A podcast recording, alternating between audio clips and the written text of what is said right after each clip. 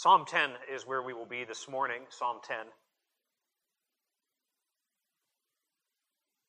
You turn there with me, and we're continuing on our series in looking at different psalms and how they speak to us, real psalms for real life. Maybe you have asked this question before.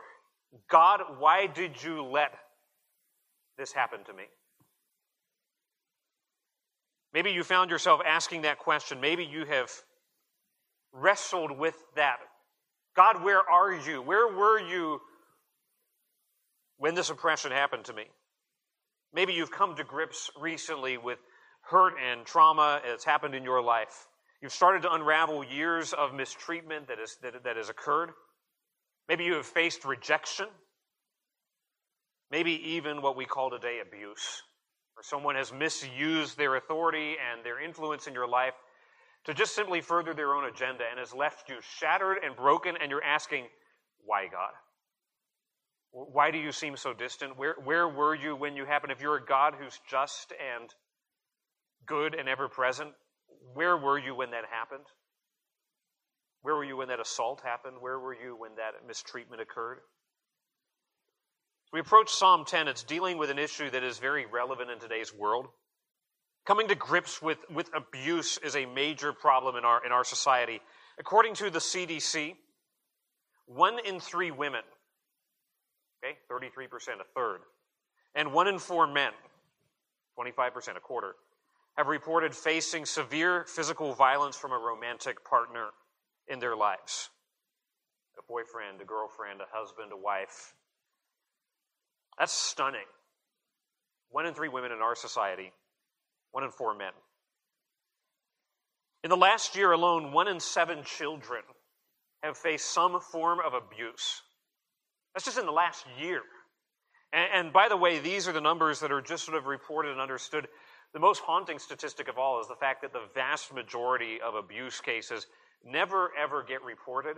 And of those that get reported, very, very few ever get prosecuted. And those who get prosecuted, very few bring about a conviction. Chances are the issue is far greater. We're just seeing sort of the tip of the iceberg poking up out of the water of horrific mistreatment that's occurring in homes and in families and neighborhoods throughout our city. And I speak to this issue today. I want to be very sensitive because I recognize, based on those statistics, that could be someone sitting in this church, somebody who's watching online, who's listening to this later on the podcast. And maybe even that mistreatment has come at the hands of those who have held spiritual authority, a pastor, a deacon, a Sunday school teacher, someone who claimed to speak for God and even used the Bible as a further weapon of control and using biblical teachings of authority and submission to try to further coerce. Let me just say very clearly as we get started here, God hates abuse. This church hates abuse. And we believe that God has something to say to it. Here's one of the tragedies on this topic. The church has sort of retreated and ceded the entire conversation to sort of the Me Too movement, which is exposing some real tragedies in our society, but doesn't have answers, does not have lasting answers as to why and where you go from there. This is a psalm. Psalm 10, we'll read it in just a second, is a psalm that speaks into the real world. Maybe some people treat the Bible as if it's sort of a holy book that just sort of we break it out on Sundays and blow the dust off the cover. Psalm 10 is a psalm that just sort of comes crashing into the midst of life as it really is. It speaks to the woman who has had to flee for her own safety from a physically violent husband. It speaks to the child who was victimized by a trusted family friend or even all too often a family member. It speaks to the young lady who was assaulted on a date through no fault of her own. It speaks to the Christian who's being sort of ridiculed and mocked at work for their faith and for not going along with the secularizing program of our world today. Speaks to the employee who's been battered down by a bullying boss, a boss who's just using his position to assert his control in every area of your life. Speaks to the quiet kid, the quirky kid who maybe gets bullied at school for being a little bit different. Speaks to aging parents who have been neglected by the children who should be caring for them. It speaks to the abused. It speaks to the traumatized. It speaks to the shattered. It speaks to the bullied. So if that's you, what you need more than anything this morning is to know that God is there for you. There's a lot of things that you may need, and there's a lot of things that the church should be providing and doing as far as offering counseling and help and financial aid and safety plans. But what you need more than anything is to know that God is there, to know that He is not absent, He is not aloof, He is not uncaring, but know that He is present, that He is close, that He is compassionate, and that He is a God of justice. Now, Psalm 10, many scholars believe Psalm 9 and 10 originally were one psalm. There's sort of an acrostic pattern that's going through there. But just taking as it appears in our Bibles, as it appears in sort of most Hebrew texts, stands on its own as a psalm of lament. It's a psalm of individual and even corporate lament, calling for God to deliver from oppressive enemies. So it's the voice of the ancient psalmist, whoever that may be, crying out to God. But joining his voice are the voices of all of God's oppressed people through history. You think of the nation of Israel in the Old Testament, Christians persecuted in the New Testament, and those even today who are facing oppression and attack. I noted sort of last week in our discussion guide that the Psalms of Lament have four parts. There's a turning to God. There's a laying out of the complaint. There is this bold request, asking God for him to intervene, and there's a declaration of trust. And we see all four parts here, and that's basically going to be our outline, letting the structure of the psalm give us the message we need. So let's just read it. Follow along as I read Psalm 10. And as you hear this as God's very word to us today. Why standest thou afar off, O Lord? Why hidest thou thyself in times of trouble? The wicked in his pride doth persecute the poor. Let them be taken in the devices that they have imagined. For the wicked boasteth of his heart's desire, and blesseth the covetous, whom the Lord abhorreth. You could also render it this way: he blesses the covetous and spurns the Lord, like that Lord could be the object rather than the subject. The wicked, through the pride of his countenance, will not seek after God. God is not in his thoughts. His ways are always grievous. Alternatively, his ways are stable and strong, like he gets away with it. Thy judgments, thy word, thy truth are far above, out of his sight. As for his enemies, he puffeth at them.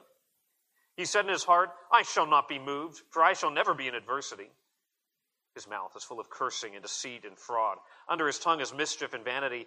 He sitteth in the lurking places of the villages. In the secret places doth he murder the innocent.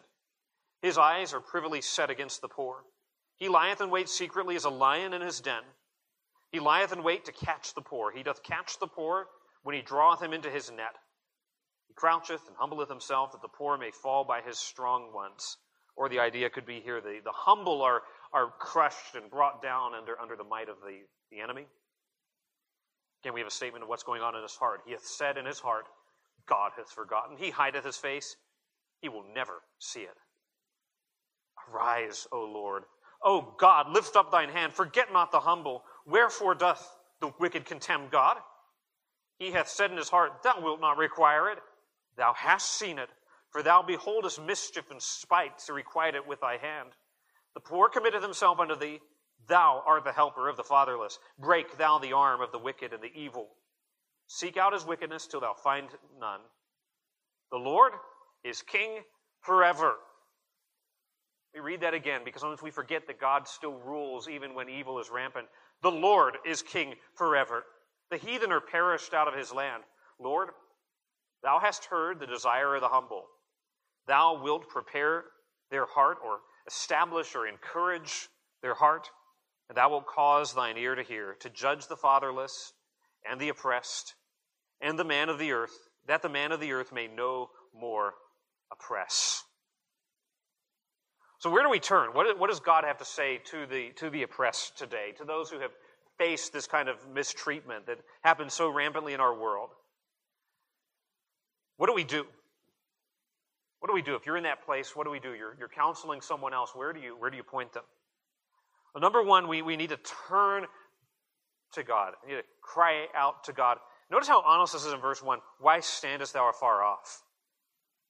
The psalmist is saying, God, from my perspective, it seems that you're really distant, that you're not present here. There's all kinds of things that are going on. It seems that if you were here, this wouldn't have happened. You're a God of justice. You're a God who is ever present, but it seems like you're not present right now. It's honest. Why is it that he thinks that God feels distant? Because we know that God is everywhere, that God is always present in all places at all times. It's the presence of injustice. This is the old problem of evil. If God is in control, why is evil running rampantly? When you have been oppressed, that's the biblical category here, you can often be left in a place where you're dazed, where you are exhausted. You can be left in a place where why is the only question on your lips. This is a word that's an expression of confusion and of pain. You're asking God, where were you when the enemy attacked? Where were you when the abuser struck? Where were you when I was assaulted? Where were you? Why me? Why this? You see, sometimes life can just blindside you and sort of hit you to the side of the head and knock the spectacles of faith off your face. And in the haze, by all appearances, it looks like evil is winning and God is not there. That's what it feels like. That's what our finite perspective sometimes comes to conclude. It's easy. If you are simply have a faith or a belief system that's based on, I'm just looking at the evidence of the world around me, it seems like God is not there. We ignore the statements of Scripture. It does seem like evil oftentimes runs rampant, that there is no justice in the world. The power wins in the end, and the weak just need to deal with it. That morality is for suckers, and that the strong will always just take advantage and get their way. In the wake of oppression, in the wake of abuse, God can feel, and I'm using that word feel because it's simply my limited perspective. God can feel distant and seem absent. The psalmist is simply telling it like it is. This is not a, oh, thou who dwellest between the cherubims kind of prayer, but this is a prayer that comes out of the heart. It's this turning to God that is honest. Doesn't seem like God is acting the way that he should. He doesn't seem close. He doesn't seem involved. So what do you do when you feel that, when you experience that? Some people lose their faith in that moment. There's the Church 2 hashtag and ex-evangelicals. Sadly, what has happened many times, and I've seen it, people face horrific oppression and abuse, sometimes in the context of a church, and people don't believe them and nobody intervenes, and they say, I'm out. Their faith gets destroyed by what has happened. What's a way we should respond when evil does come? You call out to God. When God seems distant, cry louder. When God seems absent, talk to him. This is not a question, a snarky question of sort of a rebellious teenager, right? You understand the difference between asking a question and questioning. Like, so God, where were you? This is the, God, I believe you should be here, but it doesn't seem like you are. This is the question of faith, not of cynicism. You see, it's never right to be angry at God or to blame God, but it is right to bring your questions and your complaints and your fears and lay them out before God. Righteous complaint, this is what we have here, righteous complaint that eventually breaks through to faith, that is good and that is right, and that is an important step in the path of healing. It's not the same as unrighteous rage. This is not just venting, I'm so mad at you, God, how dare you? Rather, it is reaching out to God, calling for him to act in accordance with his character. Notice, why standest thou afar off? O Lord, Yahweh, I am, the God who is covenanted to be there for his people. This is an appeal to the very character and the nature of God. Not one to say, I'm rejecting God, but one to say, God, you're there and I trust you, even when life is unjust. You see, what can happen? We can fall into denial, where we're like, you know what, my problems, I'm just going to pretend that they're not there, and I'm going to look at the sunny side, and I'm going to look for the silver lining, and I'm going to live in denial. The other extreme is to give into just rage and anger and bitterness, where the things that happen to you begin to define you, where being a victim becomes an identity.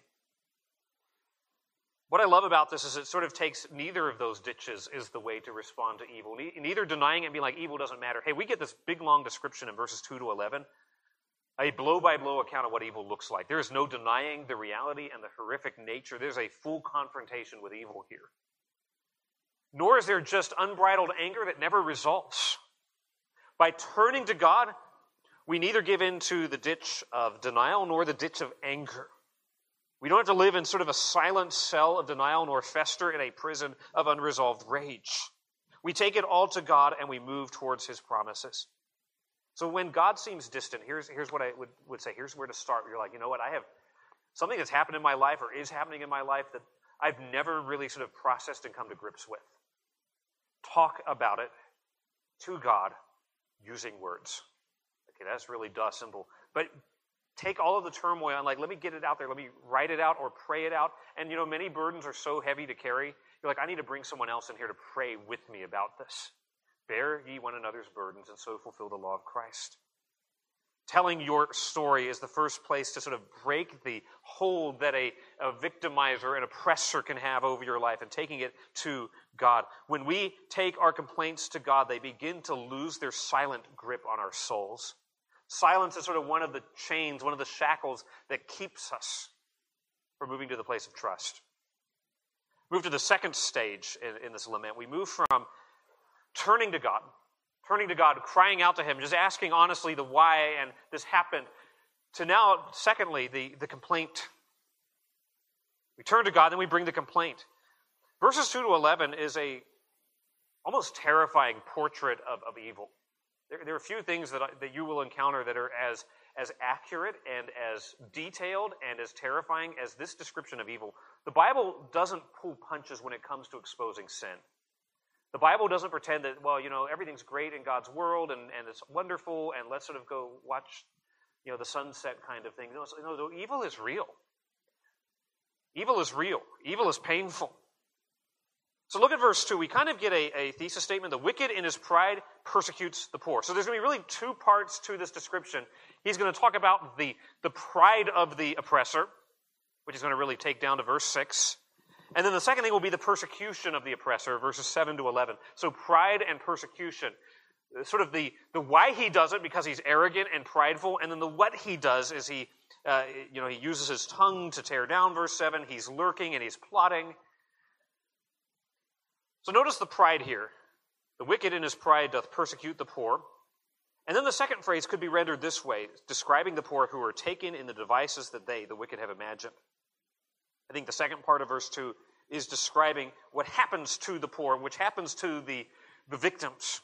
They're taken in the schemes, taken in the plots of the prideful oppressor. So this is scheming pride. Now, I like this description from one commentator. He says the pride here is, quote, a state of mind in which people imagine that they will not be held accountable for their actions. Okay, so there's a kind of pride that is like, oh, I'm so special, I'm God's gift to mankind kind of pride. This kind of pride is, I can do anything I want and I will get away with it. It's the mentality that leads them to persecute. That word persecutes, the word burn. To burn against the poor. To burn against them. The second clause, they're caught in the schemes that the wicked have devised. These are people who don't think they're going to be held accountable, and that leads them to come up with ways to harm others to maintain their power and control. That's textbook definition of abuse. Here it is, 1000 BC in the Bible, without anybody with a psychology degree figuring that out. Someone who will use any tool at their disposal to maintain power and control, even if it means crushing other people. See, oppression is not accidental. It says they have devices that they have schemed in verse 2. It's not a sickness. It's not a result of, they had a bad upbringing, so it made them this way. It's a result of a heart that is selfish and arrogant. It's not a sickness. It's not an accident. It's a deliberate pattern that flows from an evil heart. Abusers are going to be manipulative, controlling, and arrogant. They'll even feign repentance at times, be like, honey, I'm so sorry that I did that. I'll never do that again, to try to maintain control before reverting to the pattern that they've always followed. They'll use fear. They'll use force to get their way. They're people who will make it impossible for others to contribute to decisions, and they won't allow disagreement. They'll make others feel fearful when they try to assert independence. They'll use threats of violence or actual physical violence to get their way. They'll blame the other people in the relationship for things that aren't their fault, to take it away from themselves, and never take accountability for what they do. Many abusers will monitor the movements and the actions of the people they're trying to control, especially when it's like in a home situation. And they will forbid those within the relationship to talk to other people outside of the relationship about what's going on, as all ways to control. Those are the descriptions of what this looks like, this scheming pride. But notice what's driving it. Here's what is going to be missed in a lot of discussions in the secular world about abuse. What they're going to miss completely is the vertical dimension, the fact that this has everything to do with God. The wicked Literally, okay, the idea here is praises his heart's desire. He worships his own desires. He contemns, he spurns God. Verse 4 says God is not in all his thoughts. His pride is driven by a functional, practical atheism. Now, I've met many people who are sort of philosophical atheists who are not like this. And I've met people who claim to be Christians who are prideful like this. We're not talking about like philosophical atheism, the person who comes along and says there's no God. We're talking about the person who may claim that there is a God and yet lives as if he doesn't exist, who lives as if the accountability will never come their way. Verse 3 literally says, the wicked praises the desires of his heart and the greedy curses and treats Yahweh with contempt. This is stunning. He praises his own desires. That's what that word boast is, the Hebrew word for praise. While spurning and maligning God. One of the ways people can malign God is by coming to church and singing, blessed assurance, Jesus is mine, when in their heart they don't really believe and trust in him. So he will hold me fast, while they're thinking about how can I sort of functionally be God in someone else's life? How can I use theology to get my way? He worships himself. That's what verse 3 is saying, and therefore he ends up mistreating other people. Abuse is ultimately a worship disorder, where the one who wants to be in control regards themselves as unaccountable to anyone, including God, setting themselves functionally up as God in the life of someone else, determining every decision, every direction, every movement. So God is completely absent from his thoughts or plans. That's what verse 4 is saying. God's not in his thoughts. God's not. His plans are driven purely by selfishness. Even if he brings God into it as a way to lend legitimacy, God does not really matter. So the wicked man's mistreatment of others, this is crucial, is ultimately rooted in his disdain for God. You see, we often miss this vertical dimension to our suffering, but the psalmist zooms in on it, and he's going to come back to it again and again and again. This has everything to do with God. Simply a low view of God, God doesn't care, God's not present, God's not just, leads to a low view of other people and a high view of yourself. When God is down here, then I can do what I want. When there is no God, then all bets are off. And if I'm going to live as if God is so distant and remote and removed, I can do what I want, all bets are off. Verses 5 and 6 shows that this pride is not only a godless pride, it's not only a scheming pride, it is audacious. His ways are always stable, always strong, even prosperous. Thy judgments are far out of his sight. His enemies, he puffs at them. He says, in my heart, I'll never be moved. There's an audacity that says, I'm going to keep doing what I'm going to do, and nobody is going to be able to stop me. I'm going to get away with it again and again and again and again. This is why when there is someone who is an abuser, there's typically a wake of victims. Because it's not just a one-off, oops, I slipped up, but it's a whole pattern of life where taking advantage of people again and again and again. Their ways are firm and established. This notion of security. These people are good at covering their tracks, deceiving everybody around them. And then verse 5 says, thy judgments are far above out of his sight. I'm not talking about God's judgment as his condemnation, but God's truth and God's word. In other words, the word of God is about as relevant to his actions as the orbit of Venus or the ring around Saturn. It's so distant, it has nothing to do with life. These folks may talk highfalutin theology, right? Yes, let's talk about the decrees of God and about apologetics and all of these different things. But it's just a cover. It's just a cover. I'll never move.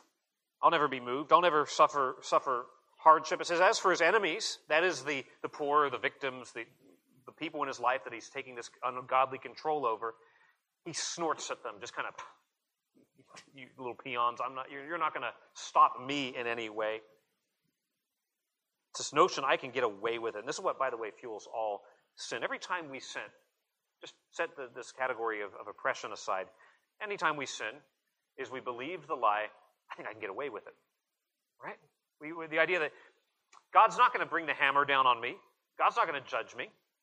It might be judgment at the end of the age, but I'm only 30, and that's a ways off, and so I think I'll go ahead and sin. Anytime we sin, we're believing this lie in that moment.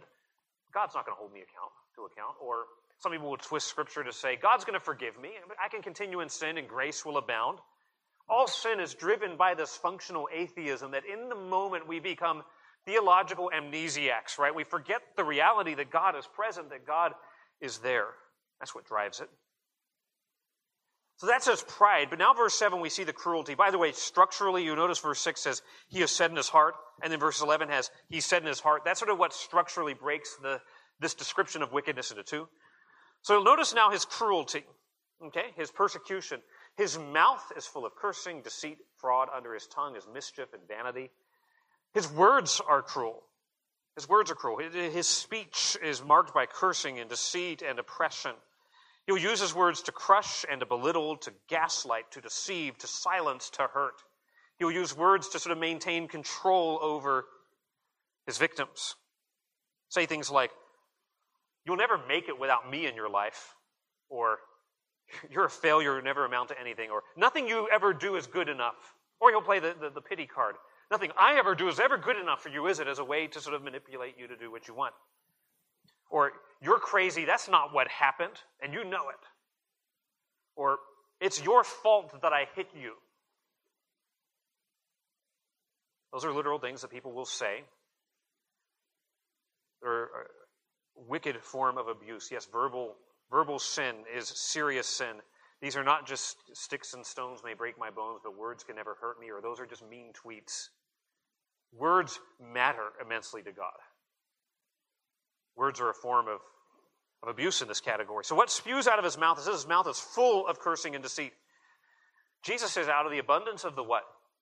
The heart, the mouth speaks. What spews out of the mouth springs from the heart. It's just a little snapshot, just a little glimpse of what is really going on in the heart. Now what's really uncomfortable about this particular verse is we can all see categories where words are truly used as a club to beat people down. Yet Paul in Romans chapter 3 quotes this verse. And he asks this question, are we better than they? For we have concluded before that all are under sin. For there is none righteous, no, not one. There is none that understandeth. There is none that seeketh after God. They are together become unprofitable. They've turned out of the way. He goes on with this description of sin and wickedness that defines all of humanity, and he quotes this verse to say that all of us, to some degree, have hearts that are full of deceit and anger and bitterness that comes out in our words that condemns us before God. So he concludes to say, therefore in his sight shall no flesh be justified by the law. Okay, by the works of the law shall no flesh be justified in his sight, for by the law is the knowledge of sin. This standard, while it particularly speaks to those who are oppressive, also condemns all of us, showing that all of us are sinners who need divine grace and mercy. I don't want this to be taken the wrong way, but when it comes to our standing before God, we are often more like our oppressors than we care to think. Yes, oppression and abuse is a serious, serious sin, and we don't assign blame proportionally, right? There is disproportionate blame assigned to the one with the power and the oppression going on. But don't buy into this notion that just because you have been hurt, you are sort of alleviated from any accountability before God. We are all accountable before God. Even those who have been hurt, we must be redeemed by grace. There's no sense in which you're redeemed and saved by being sort of, oh, you're a victim, therefore now you... No, we all need God's grace. We all need God's mercy. Both oppressors and oppressed. That's not equalizing. That's not saying that these are one and the same thing. Obviously, there is a huge difference, and God assigns blame justly and rightly. And that's not to even say that you are to be blamed or that it is your fault that abuse has happened to you. But it is to say that all of us are accountable before God for what we say and what we think and what we want and what we do. We come on into verse 8. His cruelty comes out in his plots. He sits in the lurking places. In the secret places, he murders the innocent. His eyes are set against the poor. He lies in wait secretly like a lion. He lies in wait to catch the poor. He catches them. He draws them in his net. He crushes them. He brings them down. We're seeing someone who is deliberately trying to bring others down. Notice the method. Sometimes he's like a mugger who's hiding in the shadows, who's sort of ducking down an alleyway and coming out and taking advantage of his victim. Other times he's compared to a lion that's lurking in the bushes waiting for, the helpless prey to come by so he can jump out and take advantage. This is someone who is looking for their target, who is looking for someone who is weak and unprotected, who they can sort of lure in and take advantage of. He's also compared to a hunter. So these three images give us a terrifying picture of what the oppressor's plots look like. They operate in secrecy. See, a lot of times we think, oh man, if someone were to come through the doors who was abusive, we'd be able to spot them a mile away. Chances are actually no, they would be the least likely person that you would think because they're really good at covering their tracks. Notice who they target. We get these phrases here, verses 8 to 10. He murders the innocent. Okay, so this here balances what I just said a minute ago. None of us are innocent in God's eyes. We are all guilty in God's eyes. But when it comes to those horizontal relationships with other people, there really are people who are the bad guys, and there are those people who are innocent, who did not deserve what happened to them. All right? So you're walking down downtown Mobile, minding your own business, and someone jumps out and mugs you. There was nothing you did to provoke that attack except be there. You're innocent in that case. You've not done wrong that brought that about in your life. It's not a self-defense situation that they can appeal to. A child who is abused, who is molested, it's not their fault. Even though the abuser may try to say, oh, you did this and you did that, and it's your fault this happened to you. That's happened to you in the past. It is not your fault. And Satan will use guilt and shame of things that happened to you that were perpetrated against you to make you feel like you're dirty and you're no good and you're not worthwhile. In Christ, how does God see you? God sees you as whole. God sees you as washed. God sees you as redeemed. He does not see you as defective or deficient or somehow broken because someone stole your innocence from you. We've got to be careful, by the way, church, how we talk about purity. Like, oh, someone has to be in a certain sort of physical condition for purity. Purity is a matter of the heart, not a matter primarily of the body. Some people have had things happen to them that were not their fault, and yet will be sort of cast aside as you're no good. This category of the innocent warns us against that. This is not a fight between equals. Another phrase that's used here, we've got the word poor that's used. His eyes are set privily against the poor, verse 8. Another word, poor, in verse 9. There's actually two different Hebrew words. There's a Hebrew word that's used only in verse 8 and 10 and 14. There's three times in the whole Old Testament. And it has the idea of someone who is hapless, someone who is simply the unfortunate victim of someone else's wrongdoing. This is not a fight between equals, but a person with greater power and strength taking advantage of the weak. So don't treat the victim as an equal contributor to the problem. There are some situations in counseling that it's a marriage counseling problem. People are just not getting along. And there's other cases where it's an abuse issue, where husband, the person with the power and the strength, is using that to dominate, where it is no longer an equal opportunity. Let's treat this as a, both of you need to work things out. We're accountable for our actions, but there's a level of tyranny and control here that is very much one-sided. So we get the abuser's methods. We see his targets. He's going after the weak. He's picking on people who can't really fight back. This is the classic situation, the bully on the playground, sort of writ large. I'm bigger, I'm stronger, nobody likes you, so I'm going to take advantage of you. The attack shows us the result. This is describing, so again, the Hebrew here is a little tricky, but I think what it is saying is the humble, the ones who are attacked, they're crushed, they sink down, and they fall by his might. What a picture of the results of this kind of attack, where someone's life is just ripped apart, and the rest of their lives they feel like they're picking up the pieces. He leaves them traumatized, devastated, helpless. These people are marked by isolation and hopelessness and just undeserved shame. This is an incredible portrait that's being painted here, isn't it? Of the oppressor and of the oppressed, of the attacker, of the victims. That is just stunningly accurate and detailed. But don't lose sight of what drives him. What drives this oppressor? Again, God has forgotten, verse 11. He hides his face, he will never see it. The fundamental issue here is a theological one. As he is functionally operating as if God does not matter. Sure, he might quote Bible verses and use religious power and say, you need to submit to me, or all these different things. But it's simply a hideous twisting of God's word. Now, just the point I want to make here before we move on. Notice something very simple here. The psalmist is not simply talking about evil. It's not just sort of talking this out with a friend or a therapist.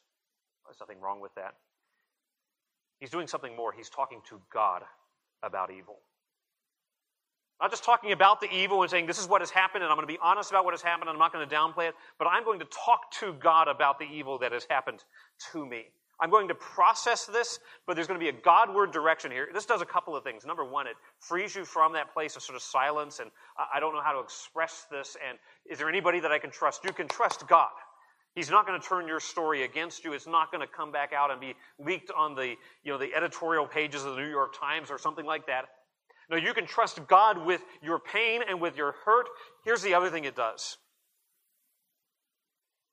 When you talk to God about the evil, it makes you realize the sin is not ultimately committed against you, but the ultimate victim of the evil is God.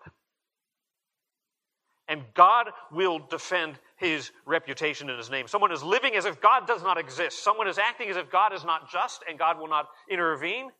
That is an assault on the very character and nature of God. It makes you realize when I take it to God and realize the sin is against God, God is for me. Recognizing that sin is against him breaks the isolation that often comes with this kind of oppression. You see, oppressors rely on secrecy and silence. Don't you dare tell anyone what I did to you. This will be our little secret. One of the most powerful weapons you have, perhaps the most powerful weapon you have, is speaking. And it starts with speaking to God. Pray your pain to God. See, I don't want to unload on someone like that. No, pray your pain to God. He's infinite. He can handle it. He already knows, by the way. Pray it to God in the kind of detail that we have here. Lay it all out. Lay out all the ugliness. You see, the Bible does not ignore evil, does not deny it or downplay it. It names it and it confronts it. So lay out the complaint. So we've gone through these first two stages. It's turning to God. There's the complaint. It's complaining to God. It is good and right to take our complaint and our burdens to He's our Heavenly Father. He loves us. Lay out the evil before Him. But we now move into the third stage here where we begin to see some resolution to all of this. The third step here, we're just moving, it's almost like last week we were coming out of the depths to the heights of hope, is ask. Ask for justice. Call for God to act. We see this now in verse 12. Notice how different verse 1 is from verse 12. We divide the psalm structurally in these addresses to God. Verse 1 is saying, why, Lord? Okay, like, where are you? And he goes through the complaint. Now, verse 12 now says, arise, Lord. He's gotten from the place of wondering, where is God, to saying, God is present, God is involved, the sin is against him. I'm going to call for God to act. Arise, O Lord. Lift up thine hand, forget not the humble. Wherefore doth the wicked contemn God? That is, malign God, spurn God. He said in his heart, thou wilt not require it. It's like, God, he's insulted you by his actions. Thou hast seen it. But thou beholdest mischief and spite, to requite it with thy hand. The poor committeth himself unto thee. Thou art the helper of the fatherless. So several requests that are being grouped under here. The first one is, God, would you reverse the evil that has been done? There's some incredible reversals here. Aren't quite as clear in our translation, but they're pretty clear when you take a peek at the Hebrew. So in verse 11, the wicked had said, "God has forgotten." Now notice verse 12 says, "God, do not forget the humble." So the wicked saying, God's forgotten. God doesn't see it. We turn around and say, God, don't forget. So there's a reversal of that. Verse 3.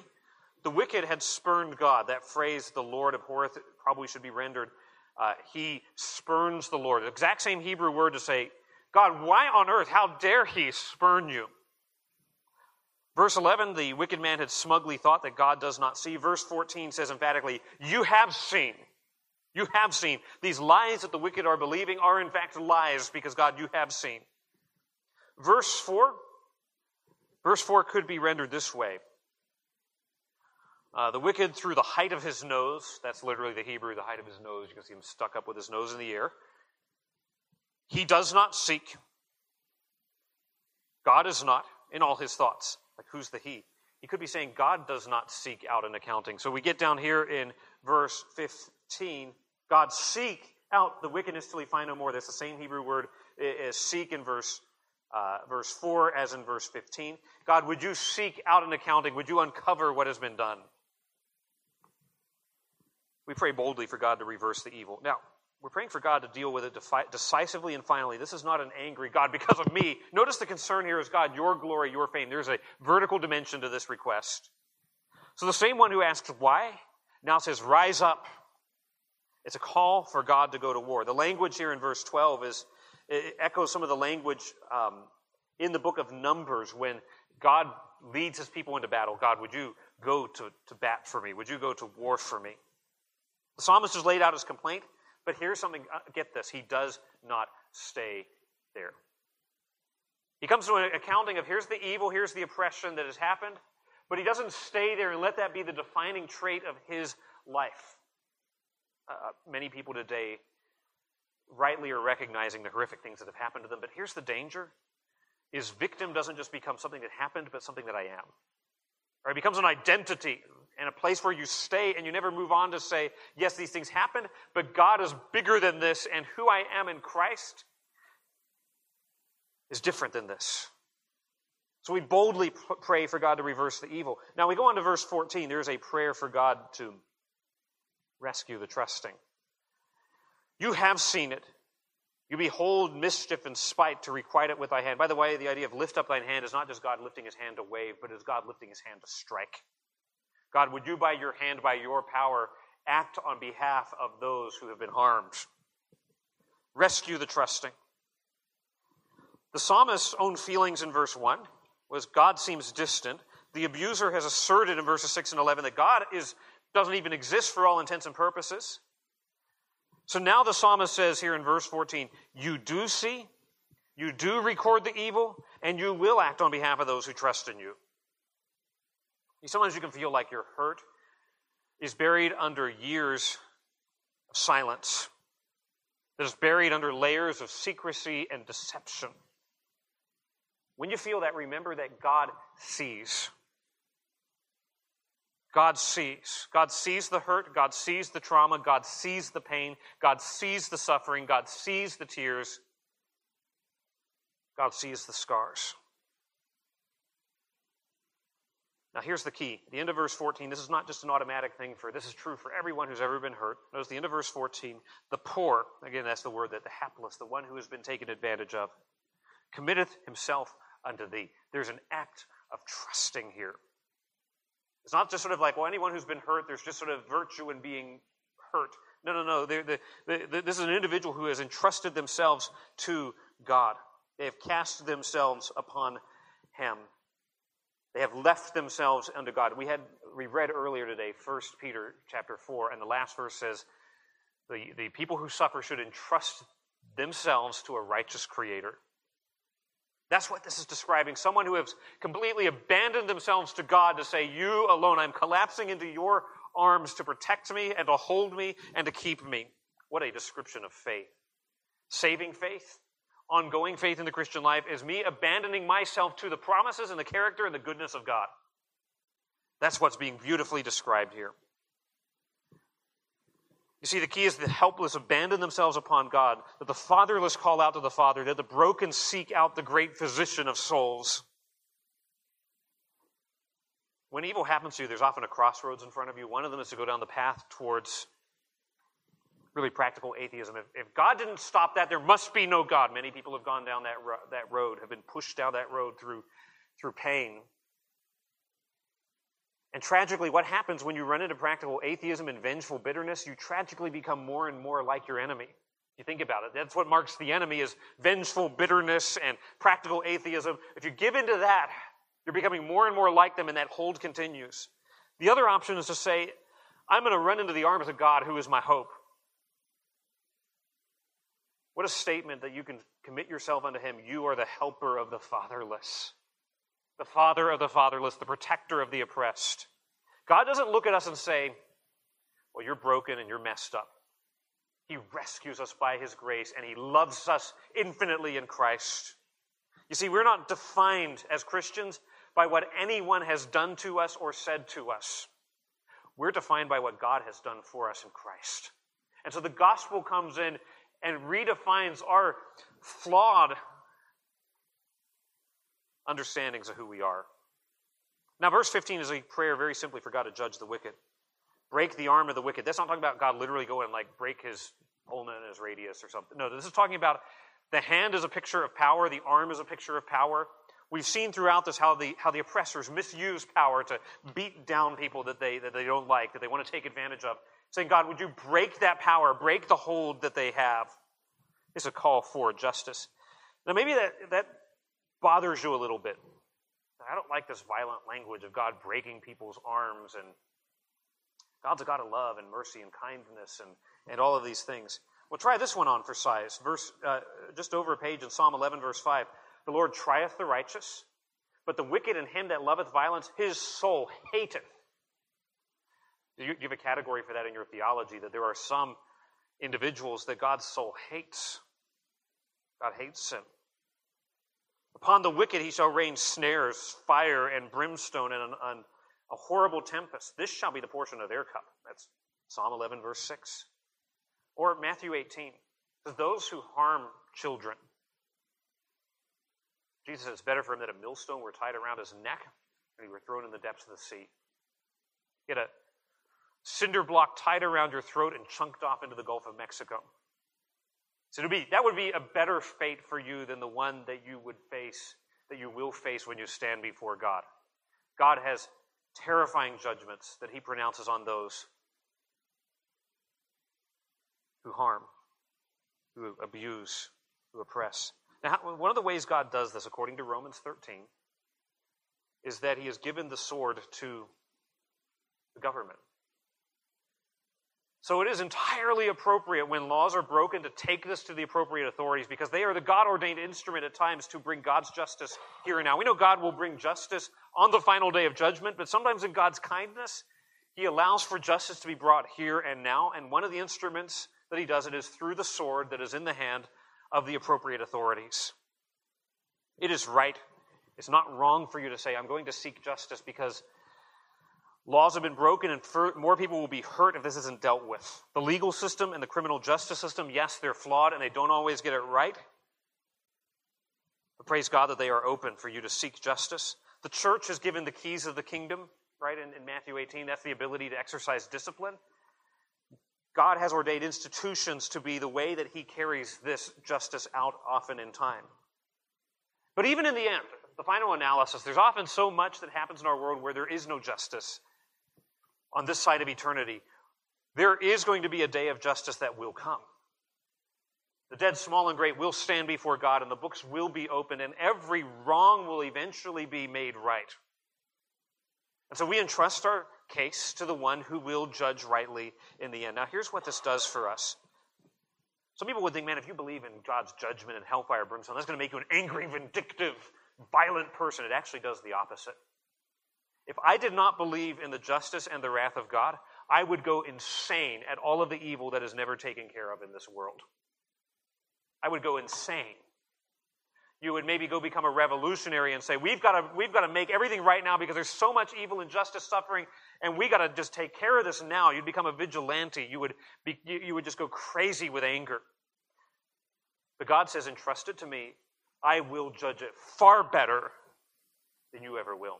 You know what that does? That liberates my heart from trying to be judge, jury, and executioner.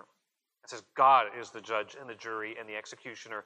I'm trusting this with him, and I believe that one day he will make all things right. He will make all things new, and he will judge those who have oppressed. I don't have to give in to vengeance, to anger, to hurt. God's justice and God's wrath, that doctrine, is a healing balm for those who have been hurt. It's a key that can free you from a cell of self-righteous bitterness and perennial victimhood. God wants us out of that cell, and it's knowing that he's going to judge. I want to finish on this final point here, verses 16 to 18. This psalm ends on such a soaring note of praise. I love this. There's this declaration of trust now. So we've gone through three of the four sort of movements of a lament psalm, of turning to God, of complaining, of asking boldly for him to act. Now we come to this final stage, trusting, praising the Lord as King forever. What a contrast to verse 1. It seems like God's not ruling and reigning. Actually, God does rule and reign forever. God rules. God will reign forever and ever. The wicked said earlier, I'll never be moved in all my generations. He says, your life is eventually going to come to an end, but God's going to reign forever. God will reign forever. Revelation 11:15 adds something to this. The God who is King forever and ever is none other than the Lord Jesus Christ. And he shall reign forever and ever. We sing that in the Hallelujah chorus. And he shall reign forever. We're talking about Jesus in the context of Revelation 11, verse 15. The one who loved us, who died for us, who rose again. That's the God who reigns forever from heaven's throne. Now, when you're in the sort of the middle of processing suffering and hurt, there's some truths that you need to hold on to. Like imagine you're sort of hanging on the end of a rope. There's a rope that you need to hang on to so you don't fall into despair. And one of them is that God is truly sovereign. For some people, that can be terrifying. Well, that means God was in control, and what does that mean?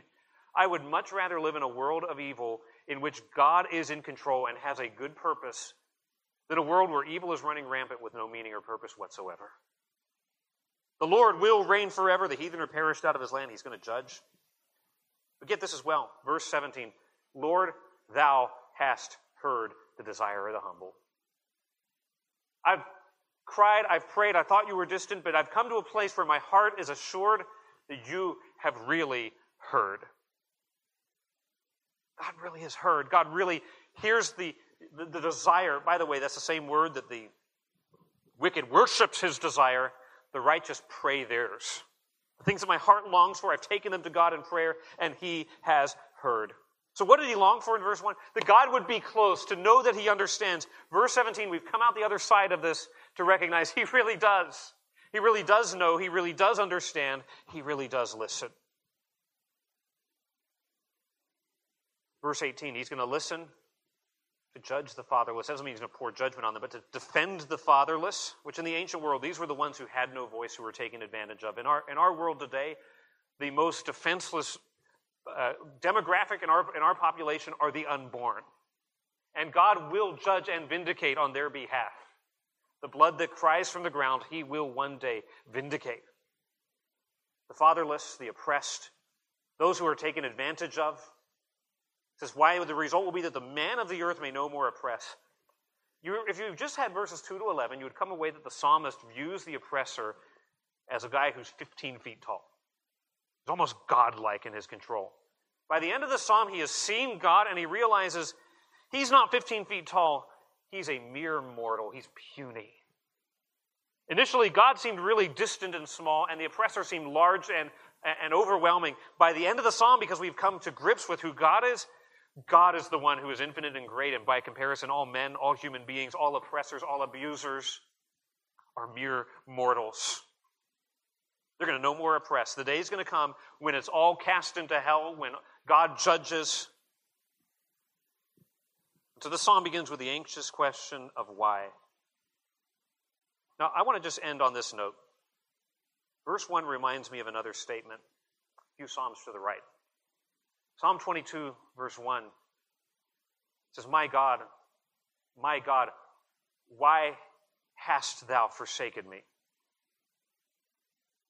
The psalm that goes on to describe in even greater gripping detail that sense of being abandoned.